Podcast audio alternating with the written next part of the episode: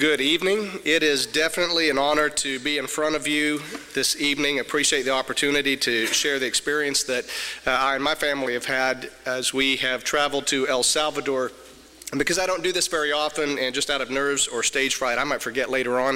Uh, it might be a duplicate, but let me just tell you any for each of you who helped and so generously helped my family uh, attend this event we are truly, truly overwhelmed with your generosity and are so very thankful for your support and also for the, your prayers for each of you who had us in your prayers for, for, this, uh, uh, for this mission. As a part of this one week short term mission to Santa Elena in El Salvador, I really had three roles. One was as a newbie LAM member, have never traveled with this group or actually on a foreign mission trip before. Also, too, I was a part of the maintenance crew, and finally, I was a father traveling with a 17 and 15 year old daughter for the first time for something like this. And as I went, I really had several personal objectives. Obviously, in addition to uh, and aligned with the missions of the mission trip itself, really wanted to help ensure that God's word was shared so that souls could be saved and spiritual needs met. Also, wanted to help ensure that some people's medical and physical needs were met. And I wanted my daughters to grow in their love for and their service to our Heavenly Father, and wanted it all to be for His glory.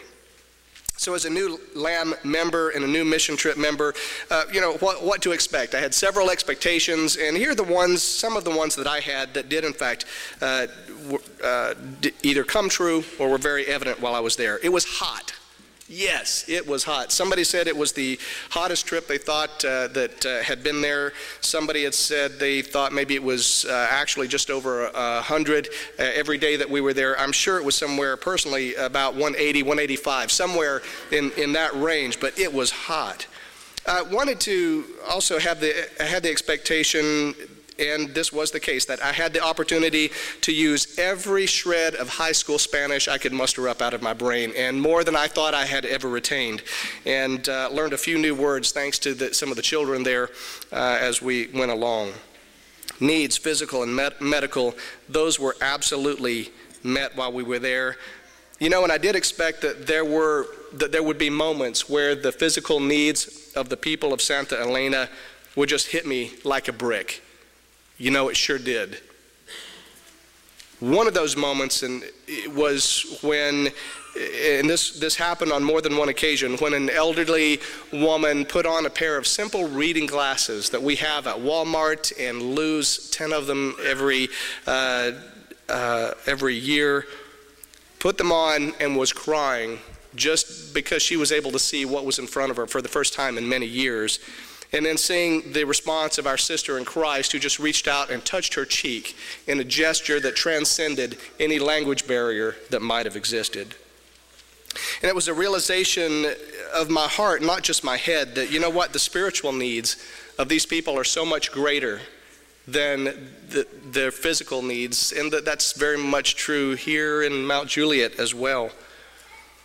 And I expected and, in fact, did see brethren of different personalities, in fact, some that seemed to contrast pretty sharply, but working in harmony for a single purpose serving other people and glorifying God while they were doing it. Met dear brethren, brothers and sisters, family that I never knew I had from all over Latin America for the very first time. Bible teaching, yes that certainly occurred. Our own elder, Dennis Nosel, spending every day and every moment, I'm not sure if he took a break during the time that he had, making the use of every moment he could. An elderly Latin American brother, he was a Bible teaching machine. I don't have any idea how old he was, but he was engaged in Bible studies. Souls saved, absolutely. Several baptisms and restorations occurred during the week that we were there. And as a part of the maintenance crew, there was certainly plenty to do. As a newbie, my job was to be the grunt. Anything that I could find that needed to be done, that was what I did. Refilled water dispensers so everybody could stay hydrated. helping string up lights in the kitchen so Brett and the kitchen team could cook in the outdoors kitchen, helped set up the clinic for staff so they could serve the hundreds who came each day, uh, passing out songbooks, uh, um, helping transport, sitting in the uh, passenger seat and helping assist transportation to the hospital for a couple of folks. And I learned that uh, when Dennis Buchanan drives, hold on. And I learned when Mark Crisp drives, hold on and pray making grocery runs, cutting spam, cooking spam, serving spam, keeping the garbage cans changed, hand washing stations filled, and because I'm so imposing and brawny, served actually as a security guard or at least the early warning system for anything that might have occurred. Also, too,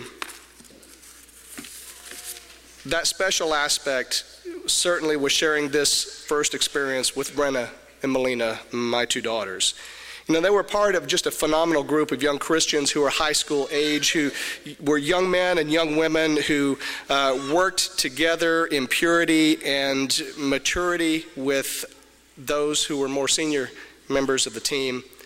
You know, in the conversations before we actually went with Brenna and Melina, you know, it was a very well organized, safe, except for traveling with Mark where, wherever he is now, it was safe, but it would be, have been dishonest for me not to talk with them and acknowledge that there is a degree of physical risk that comes from traveling and serving in that part of the country of the world. And not to be melodramatic about it, but if, or rather when, we leave this earth if something would have happened to us on this trip, what more worthy way could our lives have been spent? And that is something that we talked about, and I am so grateful for their willingness to take the intentional and thoughtful degree of risk that we did to serve our Heavenly Father. And it was very touching, the conversation I overheard between the two of them.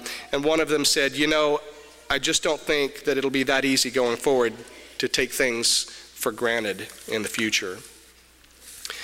And had my expectations again were largely proven true, but that there was a deeper connection with the brethren here in Mount Juliet and a start of a, of a relationship with brethren in Latin America that was deeper than, than I did expect. And it's hard to really put that into words. And again, over the overwhelming generosity, support, and prayers of so many here that helped us to helped us go. And those objectives that God's word shared, souls saved, needs met and that my daughters would grow in their love and service of our Heavenly Father, but again, with greater depth than words can describe. I could probably best put it into words in, in an email that I sent to the the brethren that we traveled with. It's a note to say what an honor it was to serve the church and the people of Santa Elena with you in God's name, and it was a pleasure to get to know so many of you better or for the first time. You've been such an encouragement to me in so many ways.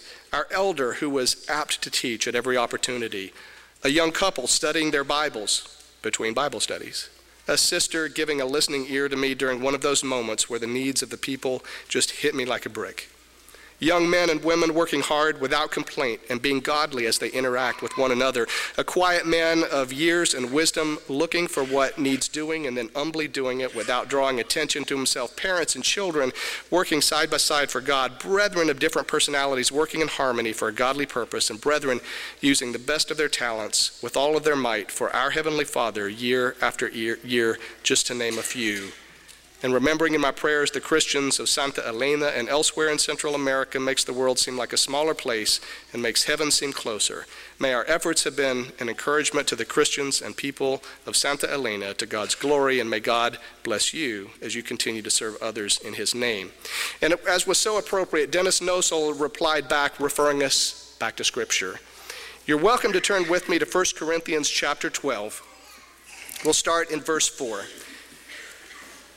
Now, there are varieties of gifts, but the same Spirit, and there are varieties of ministries, and the same Lord, and there are varieties of effects, but the same God who works all things in all persons.